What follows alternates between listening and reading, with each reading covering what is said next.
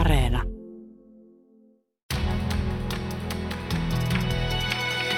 Kuuntelijaklubi. Moni on saattanut tässä poikkeusaikana kaivella kaappien kätköistä ne villapuseroiden ja villasukkien keskeneräiset tekeleet ja palautellut mieliin, että mitenkäs näitä puikkoja käytettiinkään. Kenties kantapään ohjetta netistä etsiessään moni on myös törmännyt Areenasta löytyvään Puikko ja koukku -nimiseen käsityöohjelmaan. Yle Puheen sometoimittajanakin työskentelevä Kati Koukku-Keinonen on jo parinkymmenen vuoden ajan ollut intohimoinen käsityöharrastaja.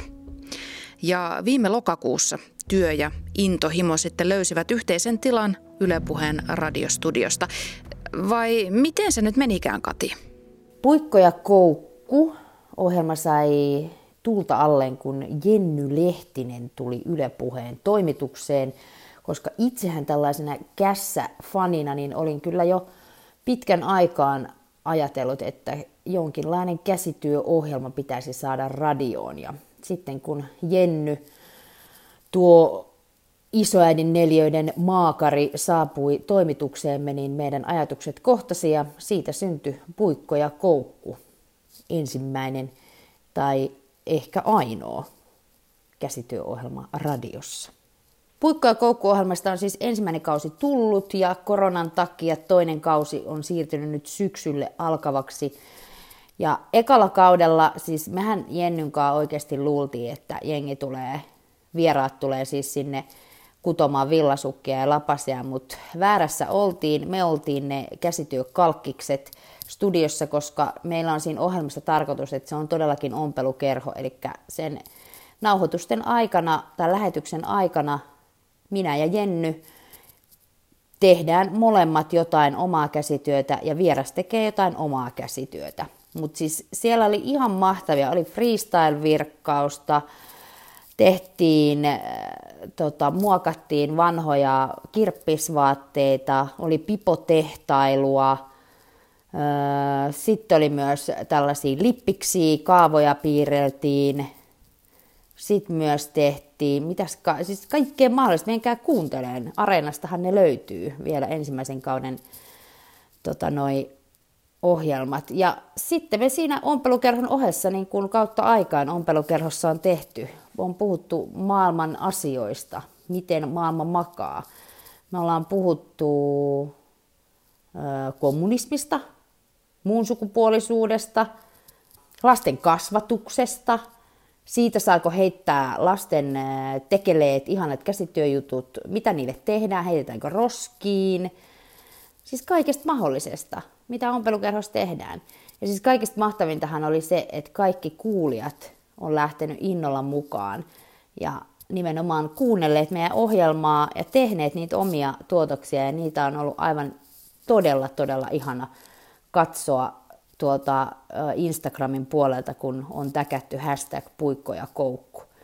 Siis upeita tuotoksia, mutta toisella kaudella totta kai pitää astetta vielä enemmän ruuvia vääntää ja on tulossa huippuhyviä, nimenomaan tunnettuja, tunnettuja tyyppejä, joiden intohimona on käsityöt nimenomaan.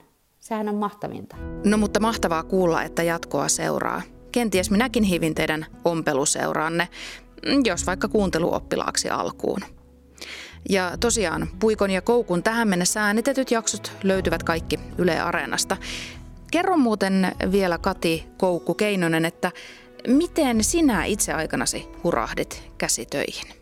Sanotaan, että tuossa tota, kaksituhattayksi mä olin vaihto-oppilaana Antwerpenissä, Belgiassa, ja meillä ei ollut vielä kämppää valmiina. Ja me jouduttiin mun luokkakaverin kanssa, Hetan kanssa, menemään kuukaudeksi katolilaiseen tyttökouluun. Ja tää Heta oli kova tekemään villasukkeja ja toki, koska siellä katolilaisessa tyttökoulussa ei ollut mitään tekemistä, ei ollut televisioita eikä muuta virikkeitä, niin sitten mä olin silleen, että hei, anna mäkin teen muutaman silmukan, ja siitä se innostus sitten lähti. Sitten mä tein lapasia kaikille mun belgialaisille ystäville, belgialaisille ystäville, jossa oli tähtikuviot, ja me ostettiin Hetan kanssa Antwerpenin kaikki lankakaupat tyhjäksi. Ja sen jälkeen mä oon sitten oikeastaan tällaisia pieniä, nimenomaan pieniä käsitöitä, eli lapasia, villasukkia, jotain ää, kuvioituja rintarosseja ja tällaisia tehnyt. Et villapaitoja, se ei ole mun juttu. Kuuntelijaklubi. Käsityöt vaativat aikaa ja paneutumista ja joku saattaisi tässä yhteydessä rakentaa sellaisen kevyen aasinsillan sanoessaan, että parisuhteestahan voi ajatella aivan samoin. No, jätetään se aasi kolkuttelemaan sinne sillalle ja otetaan kuulokuva Radio Suomen maanantai-iltojen kevään uutuussarjasta Parisuhteen pienet teot. Mistä mä ilahdun, niin on ehkä noin yleisellä tasolla vaan, että Manuela on, on Manuela. Se on naisolento, joka on tässä mun elon piirissä ja olemalla niin kuin se olento ja hahmo, kulkemalla vaikka huoneen poikki tai tekemällä niitä asioita, mitä tekee, niin ilahduttaa mua monin tavoin. Eli olemalla olemassa niin kuin elämässä, niin se on, se on jo riittävää. Että se on musta aika, aika tärkeäkin juttu, että, että kokee semmoista niin kuin iloa silloin, kun katsoo vaikka salaa toista, kun se puuhailee jotain omia juttuja, niin se, se on, että se ei tarvitse mitään manöövereitä tai tekoja sinänsä, että se pelkkä olemisen taso riittää. Mutta sitten ihan niin kuin tietoisilla teoillaan, niin ehkä se liittyy tuohon semmoiseen niin kuin sen Manuelan energiaa ja tapaan olla ja tehdä vaikka myös sen ehkä omiakin asioita tai sitten meidän yhteisiä asioita, mutta koska hän on semmoinen voimaeläin, joka tota, on aamuihminen, että sitten kun aamu alkaa, niin energiaa on paljon ja siitä alkaa semmoinen huolenpito lapsista ja aamiaisen laitto. Ehkä samaan aikaan sit sitä energiaa niin kuin pitää kodin jotenkin tosi kauniina, koska on visuaalisti, niin sitten haluaa, että asiat näyttää ja on, on jotenkin silleen kauniita ja jännittäviä ja harmoniassa ja se on semmoinen niin kuin, miten voisi sanoa, kokonaistaideteostapa olla. Kuten edellä kuulimme, muusikkotaiteilijapariskunnan Manuela Poskon ja Tuure Kilpeläisen lapsiperheessä hulinaa riittää. Jyrki Hakasen toimittamassa Parisuhteen pienet teot -sarjassa kuullaan tunnetuilta suomalaispariskunnilta, millaisilla pienillä, mutta merkitykseltään isoilla teoilla he ilahduttavat kumppaniaan. Sarjan kaikki jaksot ovat kuunneltavissa Yle Areenassa. Kuuntelijaklubi. Ja sitten vielä Kuuntelijaklubin loppuun pari muistutusta. Ensimmäinen niistä liittyy Jaa ei tyhjiä poissa -politiikka-podcastiin, joka on palannut koronatauon jälkeen Areenaan. Uusia jaksoja kuullaan jälleen joka perjantai.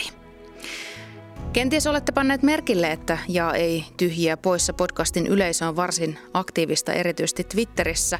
Ja kyllä Kuuntelijaklubissakin lämmitti mieltä Jennyn twiittaama kommentti, jossa kirjoitetaan näin. Ihanaa, että Jept on täällä taas. Kuuntelin teidän podcastin kaikki jaksot valmistautuessani yhteiskuntaopin ylioppilaskokeeseen. Kiitos, kun olitte osa menestystarinaa, sillä eilen arvosanaksi varmistui Laudatur. Wow. Lämpimät onnittelut Jennylle, myös Kuuntelijaklubista. Meidän kuuntelua rakastavan iloisen yhteisömme löydät myös Facebookista. Kuuntelijaklubi on meidän ryhmämme nimi.